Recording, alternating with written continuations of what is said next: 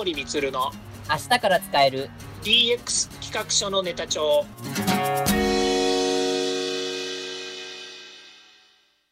こんにちは。サートプロの近森充です。こんにちは。アシスタントの堀内隆です。この番組は IoT、AI の教育事業の専門家近森充が DX デジタルトランスフォーメーションについて実際の事例を交えながら DX とは何か DX でどんな未来ができるかをご紹介いたします。事例をもとにお客様や社内に提案する企画書に落とし込めるまでの使えるネタのネタ帳としてお届けします。よろしくお願いします。DX 企画書ネタ帳。今回のテーマは、日本の中小企業の DX を占う DX セレクション2023というタイトルで今回はお話を伺いたいと思います。よろしくお願いします。はい、よろしくお願いします。はい。近間さん、DX セレクションっていうのをご存知ですか？名前は？名前は聞いてますか、はい、はい、経済産業省がこの主催している DX の取り組みのモデルケースなるのを紹介しているっていうところですね。うん、で、ちょっと経済産業省のサイトをちょっと読み上げますと、まあ、DX セレクションとは DX に取り組む中堅、中小企業等のモデルケースになるような有料事例を選定して紹介するものです。有料事例の選定公表を通じて、地域内や業種内での横展開を図り、中堅、中小企業等における DX の推進及び各地域での取り組みの活性化につなげていくことを目的として、えー、昨年度創設した取り組みですということで、まあ、これは、うん、えっと、22年、まあ、去年ですね、の12、1月22日にリリースされたページなんですけど、まあ、こういった取り組みを、まあ、21年度からですかね、あの、行っているということが紹介されています。はい。うん。で、23年度ももう、えす、でに、この始まっていてというところがあって、今募集をかけているというところでしょうか。はい。そうですね。うん。で、2022はじゃあどうだったのか、その前の年のどうだったのかっていうところが、これももう紹介はされていまして、もうグランプリ取った企業もあれば、まあ、準グランプリが2社、そして審査員特別賞の紹介もあったりと、うん、まあ、なかなかまあ豪勢な 感じの まあ賞があって、で、さらに、もうレポートも PDF でちゃんと紹介されているっていうところがあります。うんうん、これなかなかあれですよね。結構いろんな企業がこう有料事例として紹介されてますよね。うん、なかなかこれ、うん、そうですね。やっぱりこれもね、あの、一長一短にはできないですよね。やっぱり企業のね、こう、まあ、DX セレクションと言いながらやってる内容っていうのはね、はい、あの必ずしもあの DX だからどうこうというわけではなくてね、あの企業として、えー、より良い活動をするという中身になっているはずですので、うん。うん、まあね、今風で言うと、だから DX ってなるのかもしれないんですけど、はいはい、それぞれのね、皆さんの活動は多分ね、あの長いこと会社として取り組まれていること、それをやっぱりこうね、提供したっていう形なんでしょうね。うんでしょうね。うんまあ、このあたりの取り組みを、まあ、コツコツやっていた企業が、まあ、あの今回、まあ、表彰されたりとか選定されているのかなっていうところの印象はあるのと、うん、まあ、もう一つはあれですね、まあ、各地域の地方はこの IoT のこの推進ラボが軒並みこうラインナップされているっていうところで、まあ、ももちろんこのあの加入企業があの条件であるっていうところもあるかなと思うんですけど、うん、まあ、近村さんご参加のところっていうのはあります？えっとね、それぞれ、それぞれ知っているところはあるっていうことなんですけど、はい、残念ながら私がメンターをやっている、うん、えー、ところはないんですよね。ですか。うん、まあ、関わっていて、例えばスポットで、はい、えーはい、講演会に参加したとか、っていうところもありますし、それからあとは、そうですね、まあ、場所によっては、その地域で、えーと、活動したこともあるんですけれども、うんうん、この今出ているノミネあ、まあ、いわゆる、えっと、選定されている企業のどっかで、例えばコンサルに入ったとかっていうことはね、実はないんですよ。うん。うんまあ、それは僕がね、すべてをまたね、あの面倒見てるわけでもないので、まあ、それはそれで全然問題ないんだけれども、どっちかというと、ここのこの IoT 推進ラボが全国にね、今100以上あるわけですけども、はい、その中でそれぞれの地域がね、やっぱりこういった地場の企業を支援して、IoT か、IoT や AI を活用した、えーまあ、いわゆるデジタル化とか、それから DX 推進に手を貸しているまた、そのね、活動を、えー、推進しているっていうことをね、あの継続してやってるっていうのは、すごく私としてはね、誇らしいなって思いますね。そうですよね。もうね、各地域、本当にもう市町村の自治体単位でこういったまずこの推進協議会なり推進ラボがあって、それぞれが本当にそう切磋琢磨しながらやってるっていうところが、まあ、今回これでちょっと一つなんか見える化されたっていうところは、あ僕もすごいなって本当思いました。うん、ですよね。必ずしもこういったあの受賞している企業がね、例えば東京とか、まあ、東京じゃなくていいんだけど、どっか一堂に会してね、はい、えー、みんなで話し合ってこうしようとかって決めたわけでもないんですよね。うん各企業は各企業でそれぞれ自助努力で自分の会社のコアになるビジネスとかね、それからサービスっていうものをね、はい、あのより良くしていこうって追求してるわけですよ。はいはいはいはい。うん。まあ、それ、それ、それがなかったらね、こんなあの、えー、セレクションのところにもノミネートしなかったでしょうし、うん、当然受賞するなんていう結果にもならないんだけれども、うん、それがやっぱりこうね、あの全国どこの地域でもこうやって、えー、地場の企業が活躍している、まあ、それが結局その地域の、なんでしょうね、あのな他の企業のやる気になったりとかね、うんうん。うん、そういったことにもつながってきますよね。そうですね。うんそれをまた、この経済産業省、まあ、いわゆる国が、国を挙げてこれをやっているっていうところっていうのは、まあ、大きいかなというところもありますし、うん、まあ、各その、ね、地域のその企業にとっては、まあ、その、ね、賞受賞しましたっていうだけで、まあ、大きな箔付けにもなりますからね。そうですね。うん、まあ、一つ残念なのはね、やっぱりこう、はい、2011年にこの制度、制度というか、このセレクションが始まったってね、先ほどありましたけれども、はい、やっぱりコロナのね、時期で、なかなか思うようなね、こう活動、まあ、これ、あの経産省がね、発表というところまでやってると思うんですけど、はい、あの私あの、名前だけは知ってますって言ったんだけど、はい、YouTube のあの表彰式とか、これ見てたりするんですよね。ああ、なるほど、うん、そう。あの、実際にはこれ本当はどっか会場でね、あの、行ってみたりとか、その担当者の方たちとね、交流したりとかっていうもの、コロナじゃなかったら、これ絶対やってるし、僕だって絶対行ってるはずなんだけど、はい。うん、やっぱりね、そういったとこにもね、行けないって、行けないし顔出せないし、もっとね、言えば、もう活動が制限されてるっていう状況の中でね、はい、あのこういう取り組みやったんだけど、もうね、もったいないなと思いますよね。まあそうですね。もうあのコロナ禍だけはもうちょっとどうしようもないところもあって、その辺はちょっと苦々しいところもありますよね。うん、うん、そう。うん、まあ、でもこうやってね、あの皆さん賞をもらうのが目的ではないかもしれないけれども、はい、やっぱりそれぞれね、あのえーまあ、紹介されている、えー、いろんな資料を見る限り、各社面白い取り組みがありますよね。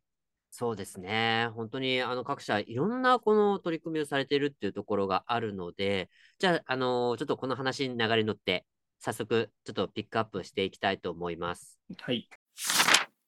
じゃあ、この前年ですね、2022では、まあ、どのような企業が紹介されたかっていうところですね。っていうところなんですけど、えっ、ー、と、じゃあ、それぞれ今回はですね、まあ、いろいろ10社以上、あのー、選定はされているんですけど、まあ、今回は、あの、近森さんと私、堀内が、まあ、それぞれ一社、ちょっと印象に残った、あの、この案件をちょっと紹介をさせていただくということで、えっと、今回紹介したいと思います。はい。じゃあ、近森さんからいきましょうか。はい。近森さんはどちらの企業でしたでしょうか？えっとですね、えっと、今回、今回この2022年の表彰式で、その準グランプリに輝いた企業なんですけど、はい、え日東電機製作所っていうところなんですね。はい、日東電機製作所さんは群馬県の太田市にあってですね、はいえー、これ選ばれているんですけれども、で、私がこの企業が、まあ、あの、選ばれてるんでね、私が改めてっていうのもちょっとあれなんですけども、はい、この取り組み概要を読ませていただいて、ポイントとなるところは3つ、えー、私は素晴らしいと思ったところがありました。はい。で、一つは、1990年代から独自の経営管理システムっていうのを、この社内で独自開発しているということなんですが、はい、まあ、その、えー、作ったシステムをですね、えーまあ、どんどん、まあ、多分作り変えたりとかですね、拡張したりとかしてると思うんですけれども、うん、えー、自社内のですね、えー、この、えー、なんでしょう、データをいろんな工作機械から取ったりとか、はい、から加工機をオンライン接続によって、えーまあ、いろんなデータ取ったりとかですね、あのいろんな、えーまあ、えー IoT や AI を活用するということになると思うんですけれども、この半自動化などデジタル化を実現したっていうところなんですよね。でこれが、あの、一つ目、すごく、えーすごい素晴らしいなと思ったの、ことなんですね。はい。で、やっぱりこう、どんどんですね、やっぱりし、えー進化をしていくということで言うとですね、1990年代で作ったシステムでしたら、もうとっくのとにですね、やっぱりこう、えー DX の流れで廃盤になっちゃうような、そんなシステムのような気もするんですよね。そうですよね。うん、でもそれをずっとこうね、使い続ける。まあ、使い続けるには理由があったと思いますし、もっと言うとね、この、えー拡張なり増長性をですね、担保して作ったのかもしれないしね。うーん。まあ、もっと言うと、えっと、もっと私たちには知らないところでいろんなね、こう背景があるのかもしれないんで、あんまりね、余計なこととかね、えー間違ったことは言えないんですけれどもうん、ただこれをですね、半自動化で使えてるっていうところはすごいなって思うんですよね。うーん。確かにそうですよね。うん。うん。まあ、それが一つね。はい。それからもう一つが、えー社長が中心となってチーム IoT っていうのを組織したっていうことで、はい。えーこの IoT による問題解決に関して、えーまあ、社内でですね、この、えあの当然ですね、IoT 推進ラボなので、はい。IoT でっていうところはね、この発表にも出てくるのはもう、それは当然なんだけれども、はい。IoT っていうのは今から2015年ぐらいから、まあ、キーワード的にこう出てきて、IoT 推進ラボっていうこの取り組みも経済産業省が2016年から始めてるんですよね。おー。うんまあ、そう考えると、えー今 IoT 推進ラボの、えーね、たくさんの企業がこう今回のノミネートされたりとかっていうふうになってますけれども、はいまあ、その IoT っていうものをね、やっぱりこう、えー会社として社長が中心になって、えー問題解決に当たったっていうところが 2, 2点目で素晴らしいなと思うんですね。はい。うん。やっぱりね、あの、経営者が覚悟を持って、まあ、DX も同じですけどね、経営者が覚悟を持って、えー、こう会社の問題解決に当たるっていうことは、これはもう必須であり、まあ、それが会社としてですね、やっぱり、え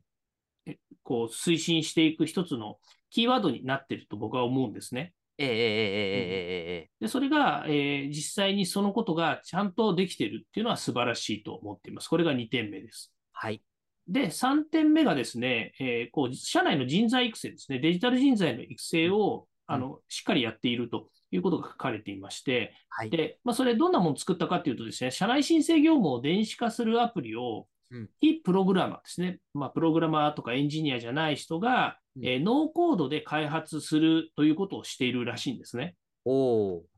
うん。やっぱりね、あの、こうね、普段からこうね、私たちもこう DX 企画し企画書のネタ帳で、このデジタルというものは、あの、ね、他人事ではないと。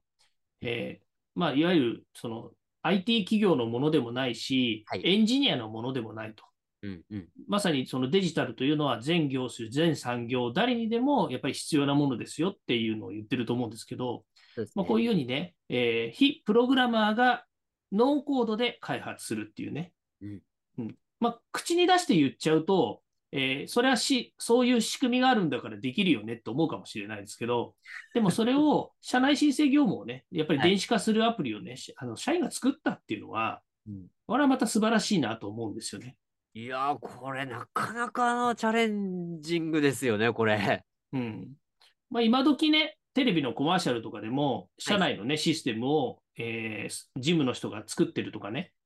まあ、そういうコマーシャルってやってるじゃないですか。ありますね、はい。だけどね、そんな簡単にできるもんじゃないんですよね。言っちゃなんですけどね。アプリとか ですね。はい。そうそう。普段やっぱりそういうね、なんて言ったらいいのかな。えー確かにそのプログラミングをしないにしても、はい普段からね、そのプロセスを、いわゆる、えーシステムでかあのな構築するなんていうことをね、普段からやってる人じゃないとなかなかやっぱりできないんですよね。できないですよ。うんまあ、そういう意味では、これをやったという、うんこの会社、以上3点ですね。私はポイントとしてこの3点が素晴らしいなとうんえー思ってですね、この会社さんを私なりに、えーたくさんある企業の中から選んでみました。ありがとうございます。あの、このね、日東電機製作所さんのこの取り組みって、まさにこの近森さんが、おもう本当口酸っぱく DX の、まあ、本質の中の、もう要素が何個かあると思うんですけど、そのうちの3つも抑えてるっていう、ね、この件ですよね、これは。うん。うん。社長自らが取り組んで、そして、あの、自社のことを、まあ、半自動化させたりとか、また、そして、と、あとは、このデジタル人材の育成とか、うん、ね、この社員自らのあのアイデアによって業務改善をしていくっていう、この、まあ、リーンスタートアップみたいな感じ感じですけど、うんうん、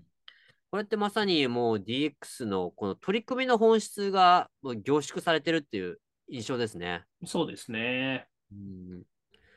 なので、こういった企業があるあったんだというところで、本当に僕もこれはもう新しい発見でした、本当に。うん。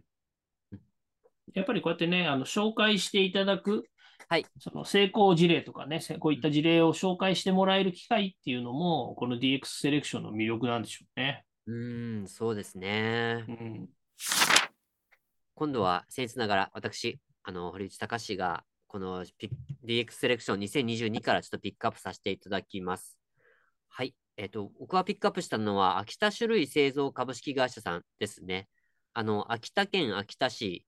の、まあ、日本酒を中心に製造しているという会社ですね。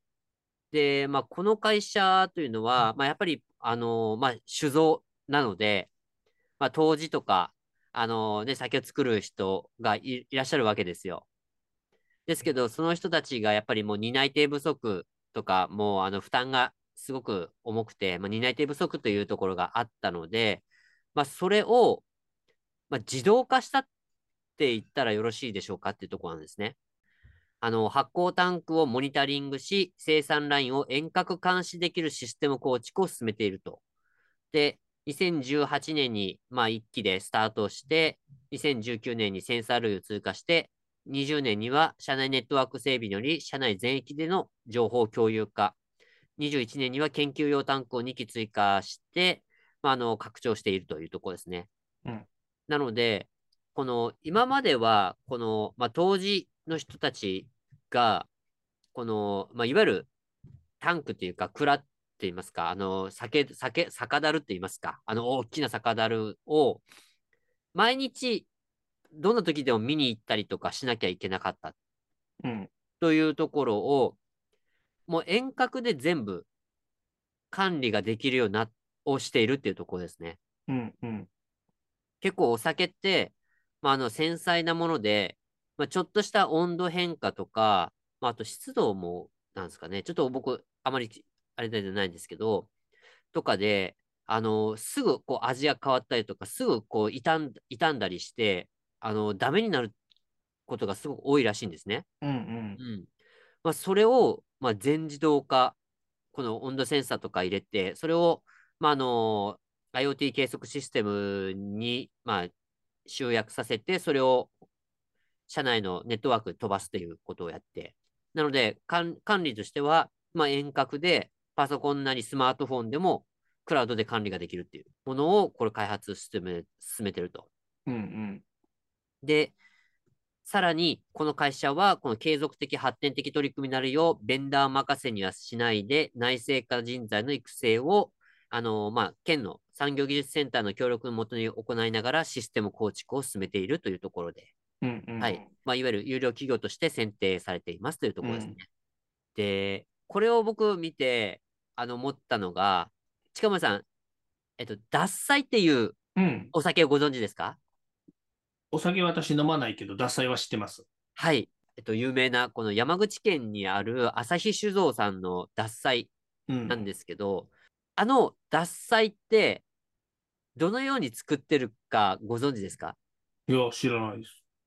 まあ、あの、もともと朝日酒造さんも、まあ、本当に酒樽を入れて、あの、昔ながらの作りとかやってたらしいんですけど、うんうん、実はあの、獺祭がすごい有名になった、ちょっと前ぐらいのあたりから、このような、この秋田酒造さんのような、いわゆる温度センサーとかをもう搭載させて、えあの遠隔管理、実はさせてたんですよ、実は。うんうん、例えば、その、まあ、米、まあ、米があの原料なので、米をえっと、まあ、水分とどう、その、なんかこう、含むかとかっていうところの温度管理とか、それから重量管理とかも、すべてこの全自動化させて、うん、それ、全自動化させると、当然その人の負担が減って、量がたくさん作れるようになるんですって。うんうん。なので、そのクオリティ高いのを一定数キープができて、さらに大量生産ができる仕組みを構築したっていうところで、うん。あの脱菜って一気にガンって上がったんですよ。うん。うん。その仕組みがほぼそそのままっていうと変ですけど、しっかり反映されてるなっていうのが今回の秋田種類製造さんのか感じかなというふうに思ってます、僕は。うん。なるほど。うん。うん。やっぱり日本酒なので、やっぱりその当時の人がいるんですけど、うんまあ、当時にまあなるまで、結構やっぱり、まあね、まあ修行っていうか、まあ、あの、結構経験とか、その勘とかをなんかこう養わなきゃいけないとかっていうのがあって、で、かつ、その、当時さんによってその人の勘に頼らなきゃいけないので、俗人化してしまうっていうところが一番ネックだったんですね。それを、まあ、どんな人でも、あの、管理できて、同じ一定の味、え鮮度をキープして生産できるっていうのは、これ画期的なことだらしいんですよ、その業界として。うん。またそれを、この秋田酒類製造さんに関しては、この社外でも管理できるようになったっていうところは、これ大きいかなと思ってます、個人的に。うん、そうですよね。まあ、オンラインになって、遠隔監視ができるようになると、これまたどこでもね、監視ができるわけなので、はい。うん、まあ、その当時の人もね、その現場にいなきゃいけないっていうわけでもなくなるでしょうし、うんうんうんううん。ん、何かね、えーもし不具合とか、えーその、ね、お酒の現場の何か問題が発生すればアラートっていうのもね、出せるようになるでしょうし、うんうんうんいろんなことはね、こう、IoT や、こう、モニタリングするセンサーとかを活用することによって、はい。進められたわけですよね。そうですね。う。うんん。まあ、基本的にでも、こういうふうなうん取り組みをするということであればですね、はい単純に、ただ、例えばセンサー1個つけます、2個つけますとかではなくて、はい。ある意味、いろんな、こう、えーその、なんでしょうね、この全体を一つのシステムとして、はいこれお酒を作るシステムっていうんですよね。そういったところで、多分いろいろこう、えー工夫されてんじゃないのかなっていう気がしますよね。そうですね。いや、もうおっしゃる通りで、あの、そのお酒を作るシステムを作ったって言っても過言じゃないですもん、これ、本当に。うん、そうですね。うん。なんかそれ言われるとね、あの、獺祭ってそれをやった先駆者みたいな言い方ってしてませんでしたっけ？そうですね。僕、ちょっとそういう感じの印象を受けたので、ちょっと脱菜も合わせて紹介したんですけど。うんうん。まあそう考えるとね、あの、まあファーストペンギンがいるわけですよね。はい。うん誰かがこのようなことを推進したことによって、うんえーお酒というものが均一に作れるようになりましたとか、当時とういう本当のある意味でいうスペシャリストがいなくても、うんえーお酒というものが提供できるようになりましたとかね。はい。うんまあ、そういったことが多分こうデジタルの力によって実現したということの表れなんでしょうね。そうですね。ううんん。まあ、昔ながらの作りっていうのも、まあ、あの、それはそれで大事なものだし、わかるんですけど、うんまあそれを思んでるばかり、まあ、当時になり手が減って、最終的に廃業にせざるを得ないとかってなってしまうと、それはそれで寂しいですからね。そうですよね。うんん秋田県ね、思い出しました、これ。はい。うん、思い出したことがあるんですけど、はい。秋田県のこの秋田県産業技術センターってね、はいものすごい研修たくさんやってるんですよ。へえ。あななんでそれを知ってるかっていうと、はいその秋田県産業技術センター、あまあ僕あの講演にも行ったことあるんですけど、はい。秋田県にね。うんで、その時に、まあ、この中、この産業センターの中の人もそうですし、それの、そこに提供している技術や、えー講師を、えー持っている会社も、えーたくさんいるんですけど、このね、あの、秋田県を中心、中心ではないんですけど、えー東北って、えー組み込み東北クラスターっていうのがあってね、東北組み込みクラスターだったっけな。はい。えー組み込みっていうのは、組み込みシステムとか、組み込みっていう、いわゆるその自動車とかねうんう、ん。家電製品搭載されている、はい。えー例えばマイコンとかソフトウェアとか、そういったものの、えーまあ、開発とかのことを組み込みっていうんですけど、はい。で、あえー、とこの東北っていうのは、そういう、えー、組み込みクラスターって言われているような企業の連合体、えー、まあ、産官学なんですけど、連合体がすごく発展、発達してたんですよね。へでその、そういった人たちが、この、えー、秋田県産業技術センターにもやっぱりこうね、えー、引き継がれていて、うん、で、この秋田県産業技術センターの中で、IoT の講座、あの企業の人たちを集めて、自社で IoT をこう導入したり、実践するためにはどうすればいいかっていう具体的な、えー、実践講座をね、あのやってるんですよ。へそれもかなりな数やってるはずです。おうんまあ、いわゆる人材育成のための教育ですよね。うんうんうんうんうん、で、それね、あ実はあのそれ私知ってました、そういえば。その担当者も知ってます。なるほど、なるほど。ああ、なんとそういうまあ、ご縁というか、その、あったんですね。うん、ありますね。まあ、それがね、あの、いや、近森は何かそこで何か成し得たのかっていうとね、な全くな、そんなことはないんですけれども、いやいやうん、でも結局、その、組み込みクラスターなんて2006年、2007年ぐらいからの、あの、活動の中で生まれた組織なんですよね。長いですね。うん。だからもうね、かれこれ長いこと組み込みやって、まあ、その後、多分スマートフォンとか、うん、えー、そういったモバイルデバイスとかのことをやって、で、その後ロボットとか M2M とかをやって、で、今 IoT っていうところにまたフォーカスして人材育成をし、で、今度はまた DX とかの流れで、企業のデジタル化支援とかっていうのの活動を、この秋田県産業技術センターっていうのはやってるはずですよ。ああ、そうなんですね。そう。結局、やっぱりね、あの、そのデジタルっていえどもね、過去から今までの流れの中で言うと、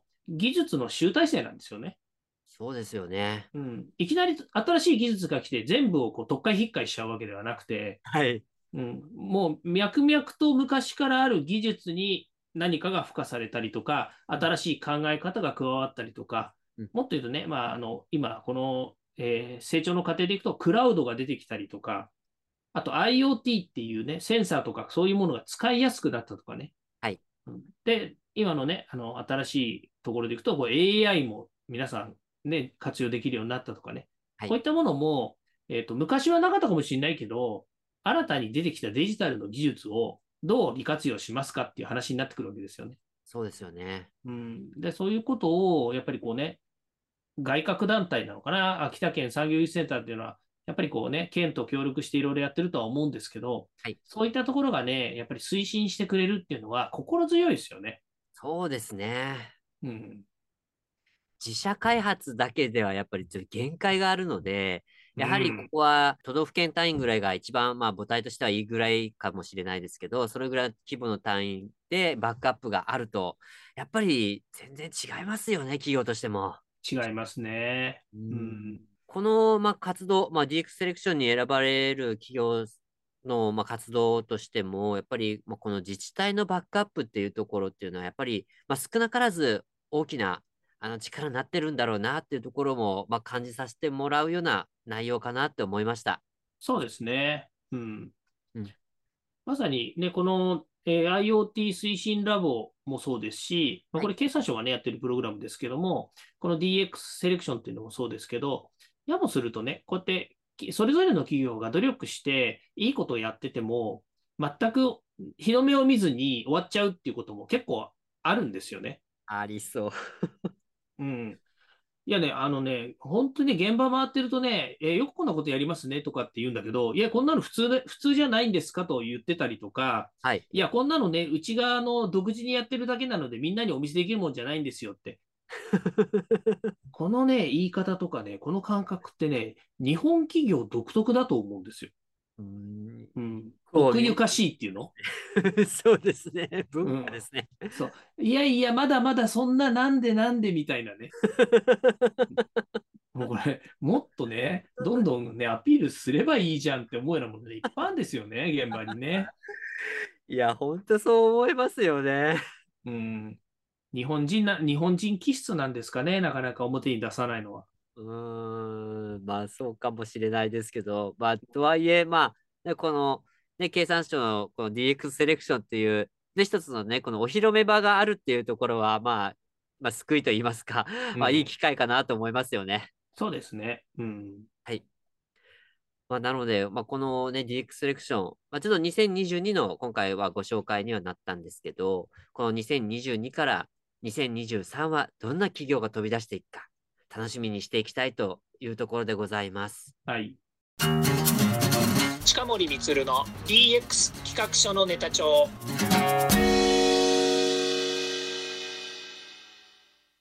DX セレクション2023はどのような取り組みが重要視されるかというところで、うん。ここからは、あの、一つの、まあ、予言と言いますか、まあ、今回は、ね、日本の中小企業 DX を占うというタイトルをつけましたので、どんな取り組みが重要視されるかっていうところを、ちょっと予想していきたいと思います。すごいよね。いや、やっぱ新年、まだね、明けてからね、まだちょっと半月ちょっとなので、はい。ちょっと、このね、1年、もうまあ半月過ぎたとはいえ、ちょっと今後のどうなっていくかっていうところをちょっと占っていって、ちょっと年末に答え合わせができたら面白いかなと思ってます。堀内さん大胆だよね。いや、すいません、本当に。大外れだったって言ったら僕ごめんなさいって言います。いや、それバイネームでね、企業を挙げて、この企業が取りますって言ってね、外れるって言ったらね、それはね、む無茶ですよ。そうですけど。いや、そんなことはしません、さすがに私も。うんそうね。なんと、代々木のサートプロですとかね、ね、どんだけね、外れ券持ってんだよって感じですよ。いや、そこまではちょっとさすがに、あのーあなんでしょう、あの占い師じゃないので、そこまでちょっとできないので、まあでも、全体感としての、まあ、この予想をちょっとしてみたいなと思います。うん、うん、はい。実は2つあります。1つ目が、俗人化や人の手をかけない仕組みになるかというところ。で、2つ目が、環境、エネルギーの問題を解決できるものになるか。この2つが、この、まあ、2023、まあ、DX セレクションのこの取り組みとして重要視される、まあ、といいますか、今後の DX として重要視されるポイントになるんではないかというところで、ここれはちょっと今日の、まあ、ネタ帳のところも兼ねて、ちょっと今回はお伝えしたいと思っています。うん、うん、はい。で、まず最初の一つ目、この俗人化や人の手をかけない仕組みとなるかというところは、まさにこれはまあ DX のまあ真骨頂といいますか、うん、あのーまあ、センターピンに当たるかなっていうところになると思うんですけど、うん、はい。このですね。二人はいかがでしょうん。あの、もちろん、あの、この、えー、2つのうちの1つ、俗人化や人の手をかけない仕組みになるっていうところにおいては、はいね、あの、まさに背景は人手不足があるからということもあるんですけれども、はいやはり、こう、ね、DX もこれで約3年目になるんですよ。うはい。まあ、まあ、もっと言うと2018年から言ってるので5年目ぐらいになるんですけどね。はいはい。まあ、ただ、一般的にこう DX って何ぞやみたいな話になってるのは2020年ぐらいからなので、約3年になるんですけども、うんまあ、そろそろですね、えーみんなこうね、あの自動化とは言わないですけど、先ほどのね、反自動化とか、はいね、それからオンライン化とかね、いろんなことをね、やっぱチャレンジしてほしい。で、それが実践できる段階になってきてるんじゃないのかなとは思うんですよね。そうですね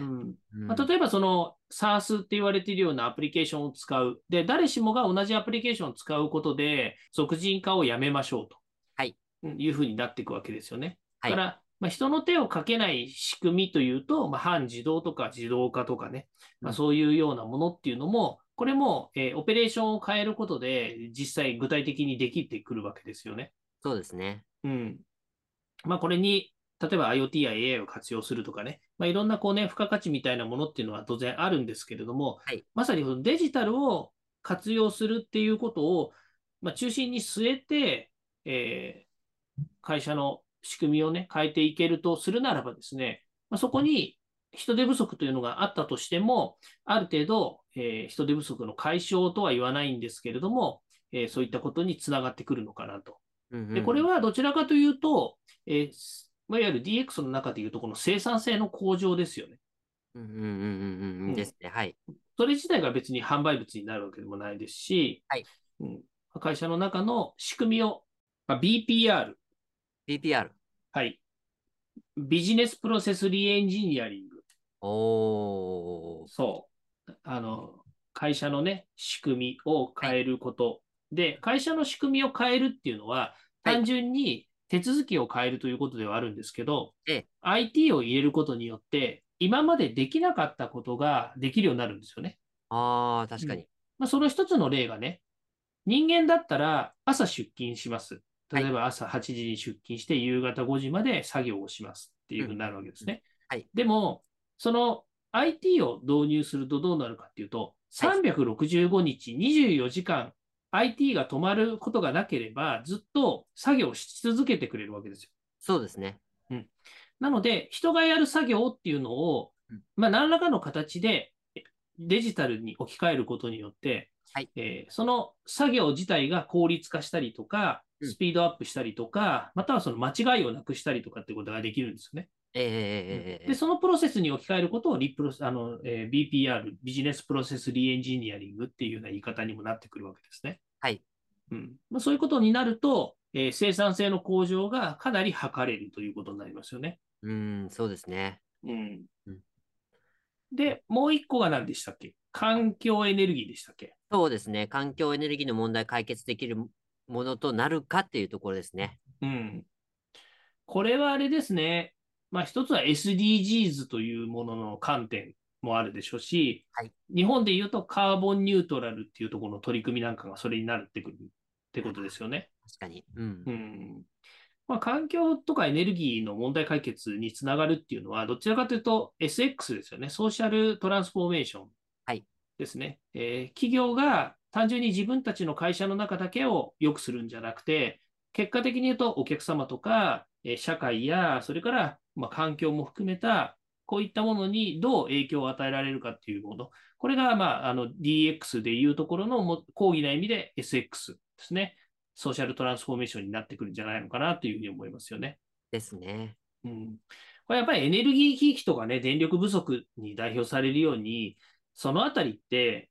みんな意識してるんですかね？まあ、でも、ね、電気代が上がったとか、そういったところ、まあまあ、これは家庭かもだけかもしれないですけど、まあ、企業負担も実際に、まあ、なきにしもあらずというところもあるので、まあ、こういったところも何かしら解決できないと、まあ、2022年は特にその電気代が上がったことでの脆弱性っていうのが、ものすごいちょっと出てきてしまったっていうところが、まあ、如実になったなっていうところは印象ありますのでね。そうですね。うん。これね、あの、実はね、私、あの、最近、いろんな講演会である企業とご一緒していることがあるんですね。はい。あの、朝日鉄工の、えー朝日鉄工さんって、前も、ね DX 企画書のネタ帳でどっかで出したかもしれないですけど、そうですね。うん、朝日鉄工の木村社長とは仲良しなもんで、よはいく彼の講演とかも一緒に、あまあ、一緒にね、講演で立つことがあるので、聞いてたりもするんですよ。で、この間、栃木県のあの講演でも一緒だったので、はい。まさにその取り組みの話を聞いたんですけどね。まあはい今までは企業の、そのいわゆる彼も、あの彼もっていうのは、その朝日鉄工も工場というのを持っていてうん、で、その中でもね、生産性向上のための IoT ツールとか、社内の仕組みっていうものをね、こう作って、かなり効果を上げてたんですけど、最近ね、やっぱりカーボンニュートラルにすごい力を入れてるんですよ。あで、何をやってるかというと、電力管理をしてるわけですけども、うんうんうんその中でね、自社にある100ラインですね、100の生産システムがあるんですけど、ー。うんうんうんその中のね、電力に関してのですね、データを取ったみたいなんですよね。おー。うん、でも、単純に IoT を全部、えー全、全ラインにくっつけて、いろんな、たくさんくっつけちゃうと、かなりな投資になったりとか、それからそこにつけるセンサーとかシステムっていうものが老朽化してくると、壊れたりすると使えなくなっちゃったりするわけですよね。ああ、なるほど。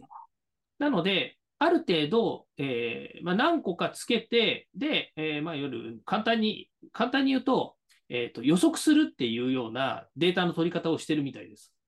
へえ、予測ですか？そうそうそう。うん、つまり、どれくらい電力がかかるのかっていうのも、あの全部の電力をきっちり測るんではなくて、はい。ある手法に基づいて、その電力がどれぐらい使われているのかっていうのを統計で出しちゃうっていう仕組みなんですよね。へ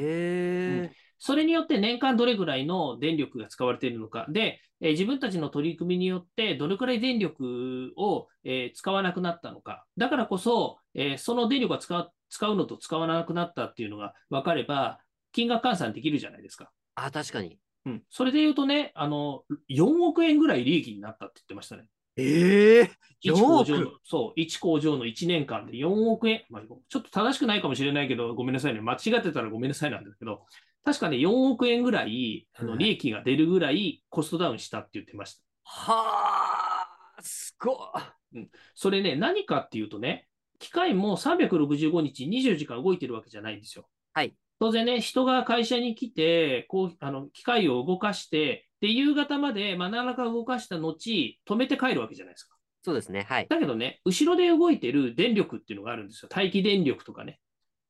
それから、あとは、はね、あの、えーなんだ、その、えっ、と、発発って言われる、その電力、電力を作り出す、えー電力っていうのがあるんですけどええ、そういったものとか、いろんなものが動いてるらしいんですけど、はい。やっぱりね、そういったところに、そういったものが動いていて、電力がかなり使われてるっていうものを、データで取ってみないと分かんないんですって。ああ、やっぱそうなんですね。うんで、結果的に言うとね、データを見ると一目瞭然で、はいどこでどんだけの電力が使われてるとか、電力を使ってないと言いつつも、実は電力が発生してて無駄があるよねっていうのが、取ると分かるらしいんですよね。あ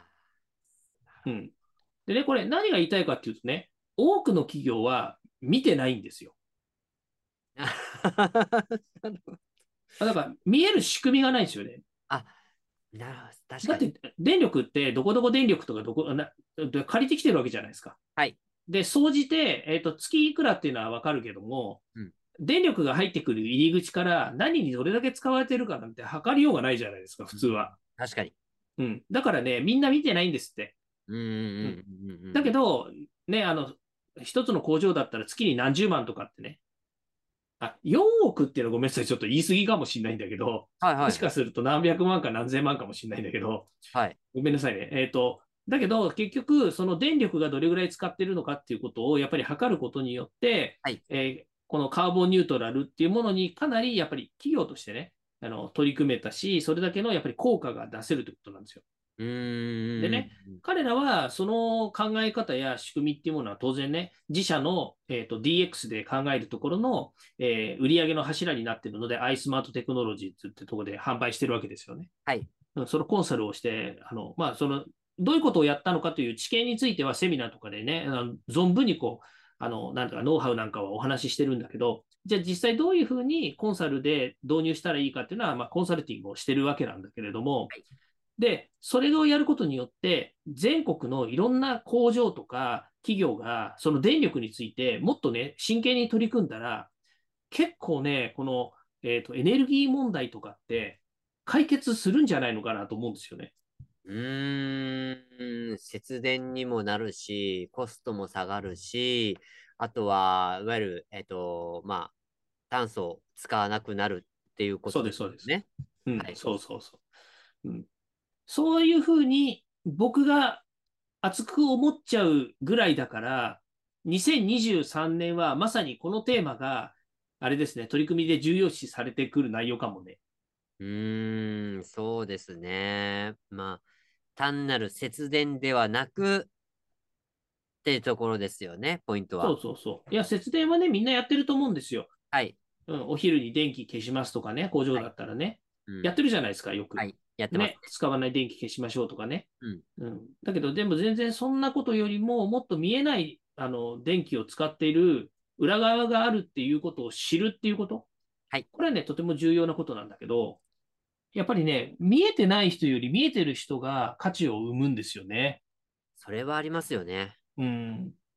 からそこのところはね、すごくやっぱりこう、えーで、それもな、なんで私がそんなこと知ってるかっていうとね、はいやっぱり他の企業の事例を知ったからなんですよね。あ朝日鉄工の木村社長の話を、まあ、それこそ僕、何回聞いて、もう10回以上その話聞いてるんだけど、はいうん毎回聞聞けば聞くだけね、やっぱりね、すげえなって思うわけですよ。ー。うんうんうんうん。だからそれをね、やっぱりね、も他の会社の方とかね、あのいやこの放送聞いてね、いや、朝日鉄工さんってすげえんだっていうのを知って、うん例えばね、ウェブサイト見てもらったりとかすれば、またさらにね、あのそれが広まるわけですよ。そうですね。うん。知らないより知った方が、そういういいことっていうのはね、あの知るべきだと僕は思うんですよね。はい。うん。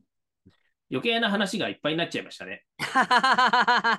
いやいやいやいや、ここの番組はもう知をね、皆様に共有するっていうところがポイントになりますので、DX に関する知を、事例としては朝日鉄工さんの事例もちょっと交えつつのご紹介になったっていうところなので、